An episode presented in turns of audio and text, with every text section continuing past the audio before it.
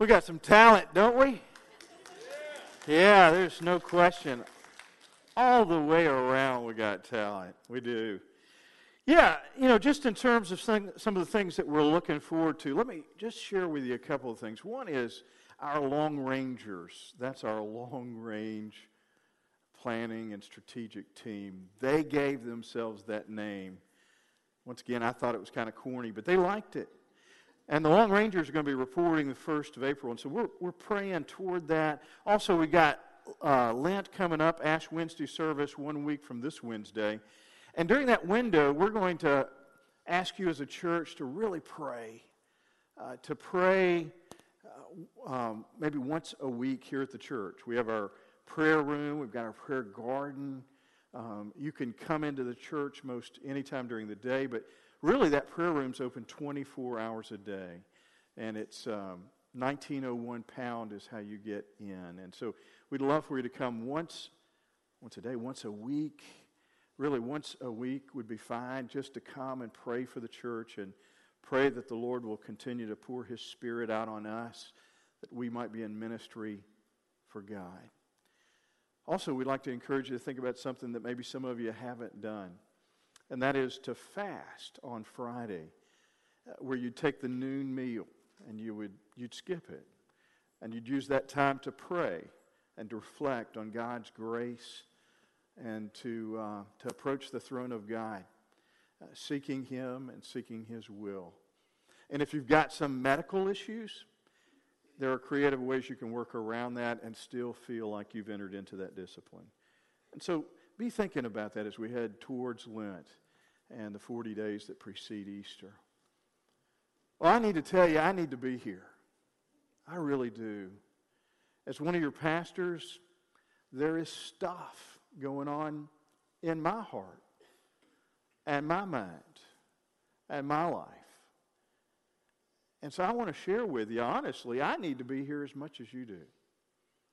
And so together, I want us to journey in these next few moments and, and talk about what, what God really wants for us in terms of victory and claiming that victory and, and when to claim it and how to step toward it.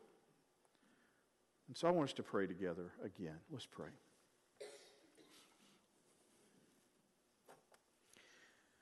God, you know our hearts. You know my heart.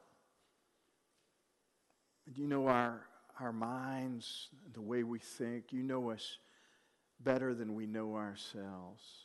And so, who better to go to than the one that knows all things, that holds the future, and yet holds us in your hands? And so, Lord, I just pray that you will you will do a, a, continue to do a good work in this time as we share together. And so let your spirit fall. Help us to be open. And God, we pray that we will not push back from you, but welcome you. Make yourself at home with us. It's in the name of Jesus that we pray. Amen. Well, some of you may be able to recall, you may be able to go back to 2003. It was May 1st. And on the aircraft carrier entitled Lincoln, our president stood up and he had a banner. And he said some things that were interesting. On that banner, it said, Mission accomplished. And President Bush said, The good news is that we really are bringing this war to an end and we can claim victory. Well, as we all know, looking back all the way to 2003, that declaration was way premature. And he even admitted it. Because there were strongholds of insurgency still in Iraq, and lives still taken, and men and women from the U.S armed forces still in harm's way. And so for me, there, there's an analogy there, a connection in terms of us as followers of, of Jesus. That we need to be careful because there are certain categories in our lives, really our overall uh, journey, our discipleship, where we've got to be careful not to claim victory too early because there's work still to be done. Our heritage is an awesome one, and there was a fella who really began our movement called John Wesley. And he had a theory, and I think it's biblically based, that that victory can be claimed and advanced in a way in that when we die and when Christ receives us, we will be fully glorified as he is glorified. The Bible says, we shall see him as he is, and we shall become like him. And in a wonderful way, that's what he called Christian perfection in its completion. But then he said, you know, looking down the road, we can celebrate that there's something called sanctification. One day we'll experience ultimate glorification. But there's something called sanctification that is unfolding in our lives. And it's where we begin to allow Christ to have victory, category by category by category. And today, as we come, it may be that in your life, if you're like me, there are things that need to be overcome. And how do we have victory over something while in process? Well, I, I think what we have to remember is that there is a way to move towards the W, the big win, if you would. And and the writer of Romans helps us with this. And I want us to read this Romans 6, tw- 6 12 through 14. Therefore, and he's saying in light of everything I've said, do not let sin reign in your mortal body so that you obey its evil desires. Do not offer any part of yourself to sin as an instrument of wickedness, but rather offer yourselves to God as those who have been brought from death to life and offer every part of yourself to him as an instrument of righteousness. For sin shall no longer be your master because you are no longer under the law, but under grace. And so I want to ask you this question. In light of what the scripture says, that one is saved from sin, but yet not entirely in the sense that it still remains in us, though it does not reign. It remains as a factor to contend with, but it doesn't ultimately reign. We can be overcomers. So, what is it that you're contending with? What is it that you're battling with? What is it that needs to be overcome? Is it a certain behavior? Is it a way of thinking? Is it certain temptation?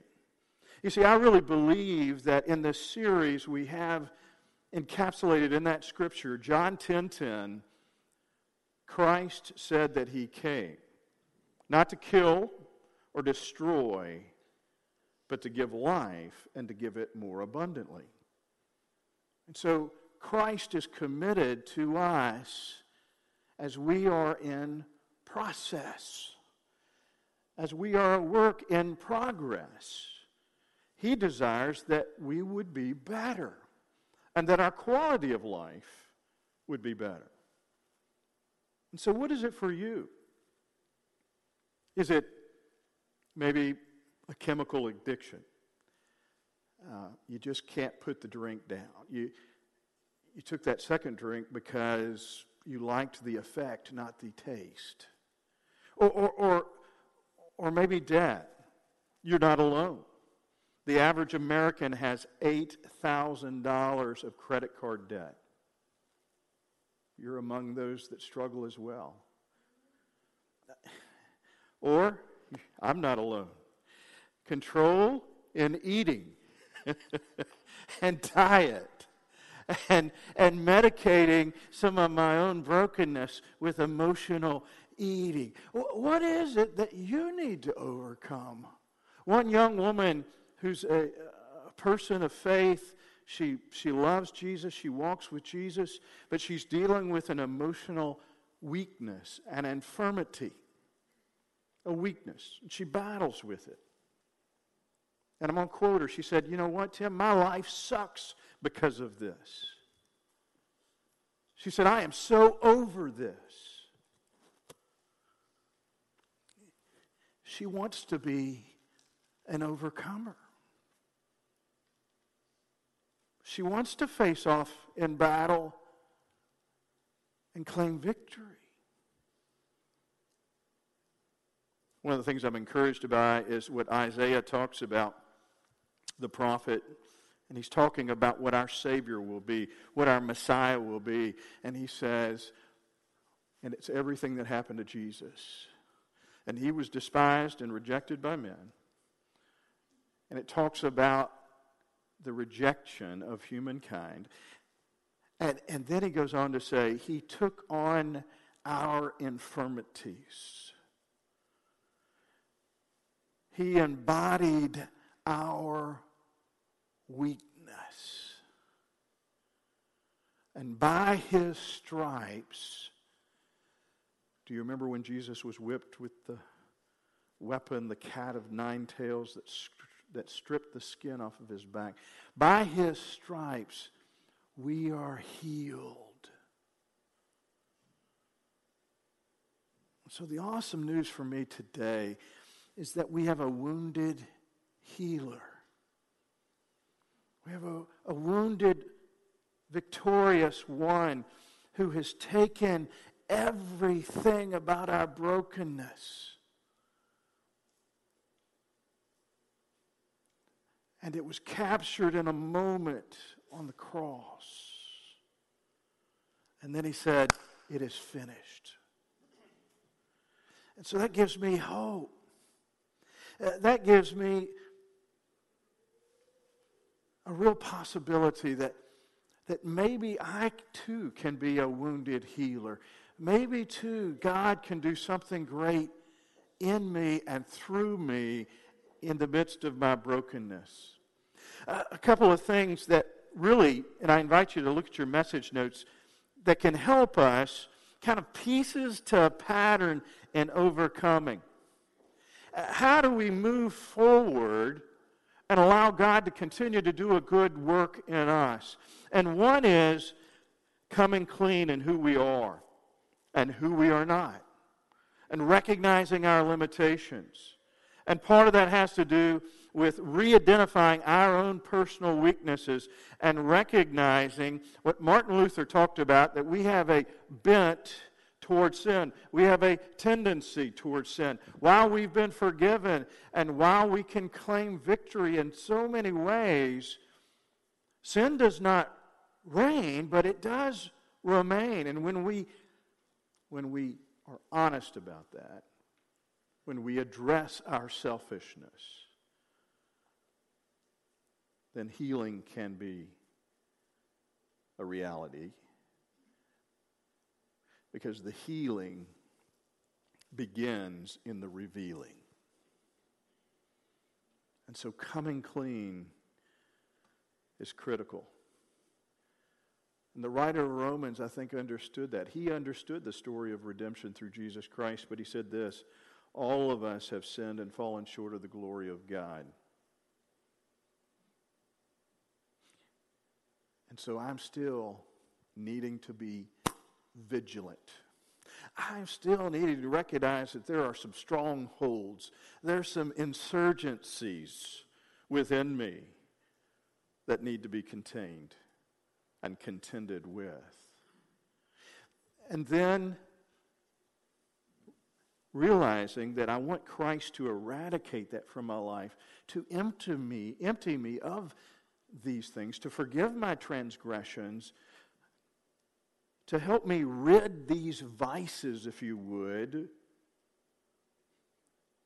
I see the need to fill that void. You remember that campaign, Just Say No? Remember that? Um, I use that with my kids when, in terms of wanting to spend money. Um, the, the Just Say No campaign was great in that it had built into it an avoidance of drugs. But what they found was it wasn't completely successful because it created a vacuum that was never addressed. And in the same way, those of us who are asking God to rid ourselves, help us rid ourselves of these infirmities, of these weaknesses, of these addictions, of these obsessions, whatever they may be. We also, the beauty of the Christian message is that we are to be filled. And that void is, is to be filled with Christ and the very presence of Jesus in the Holy Spirit. A recognition that, that Christ in me is the hope of glory. That as I am empty, I am filled. And and in Romans 6:13, a verse we just read, it says this, but rather, he says, don't let sin defeat you, but rather offer yourselves to God as those who've been brought from death to life. So as you allow God to begin to move in your life and pull, withdraw these things that are sin, that are weaknesses. Invite Him.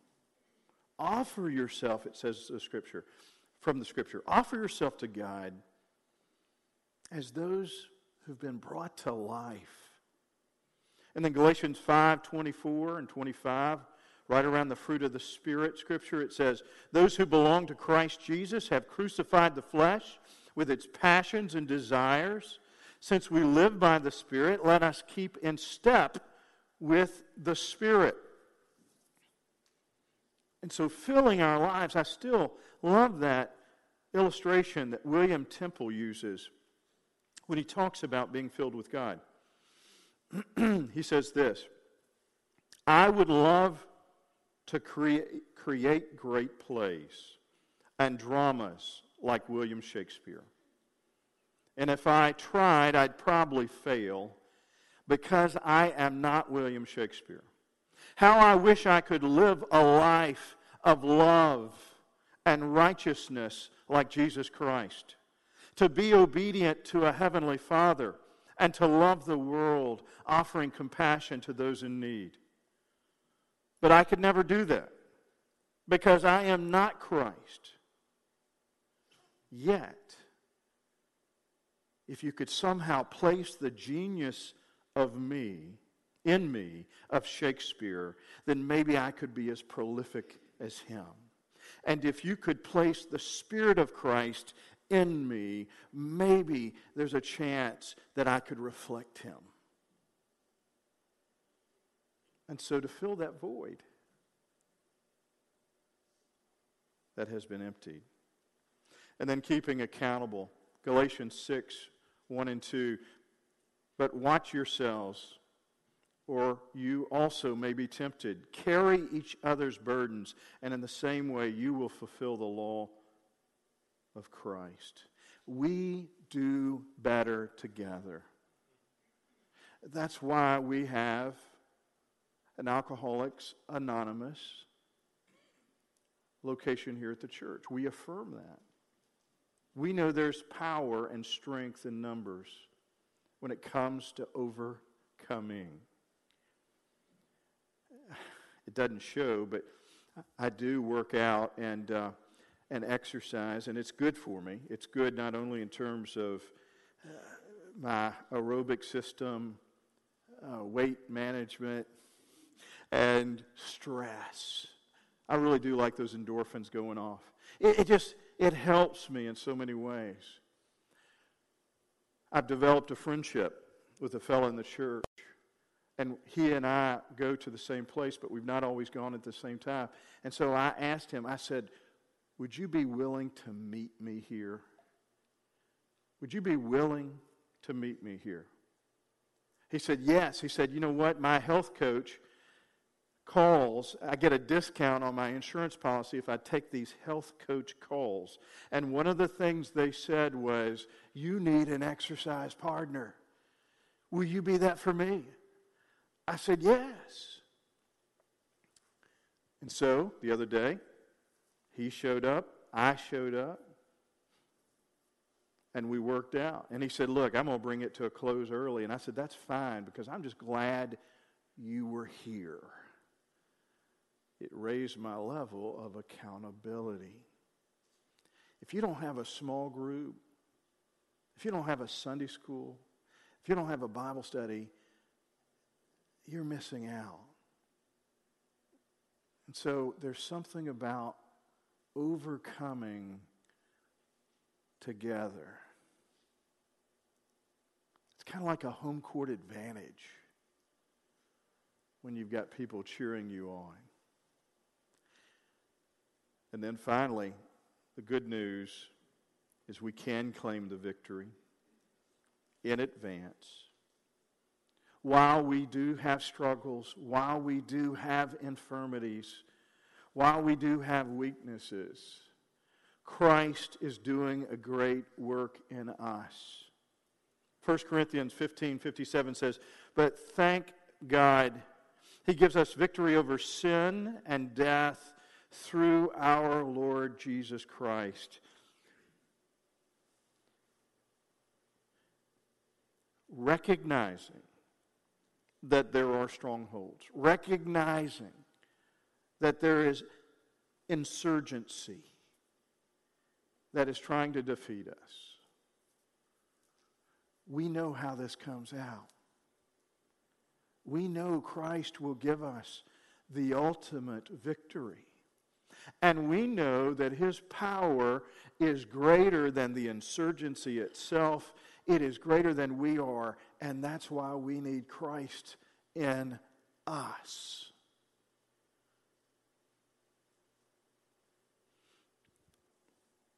An analogy for me is the recognition of chicken pox. Maybe you had chicken pox when you were younger. You don't have to raise your hand because I don't want to break any HIPAA laws. But you may have had chickenpox, right? And it can abide in your body, it can reside in your body as a virus, and it can return as what? Shingles. In the same way, there, there are ways to treat it. It is so painful. But being vigilant, being aware is so important, and being committed to allowing Christ to bring healing. Scripture says we're co heirs with Christ. And that means together we're working to overcome. A fellow that I had been talking to, and he had shared some things with me, and I, I knew there was some stress in his marriage. And, and I said to him, I said, Bob, how y'all doing? He said, It's hard. And we're working on some things in us, and we're working on some things together, but nobody's going anywhere. and I liked that. It was a recognition that they, after 35 years of marriage, are still hammering it out. And that Christ is at work in them. And they have engaged the process. In the same way, it's hard. It's hard to deal with our own neuroses. It's hard to deal with our past. It's hard to deal with some of the people around us. It's hard to deal with my addiction. It's hard to deal with my obsession. But here's the good news Christ has partnered with me, and he has overcome death. He has emptied the tomb, he has defeated death. He can help me with whatever giant challenge I face. He is bigger than any problem or any pain that comes my way. And so today, as our worship team comes, I want to ask you this question Is there something that you've been battling with? Odds are there is. I would say the majority of us that walked into this place have carried something with us. And it's a burden.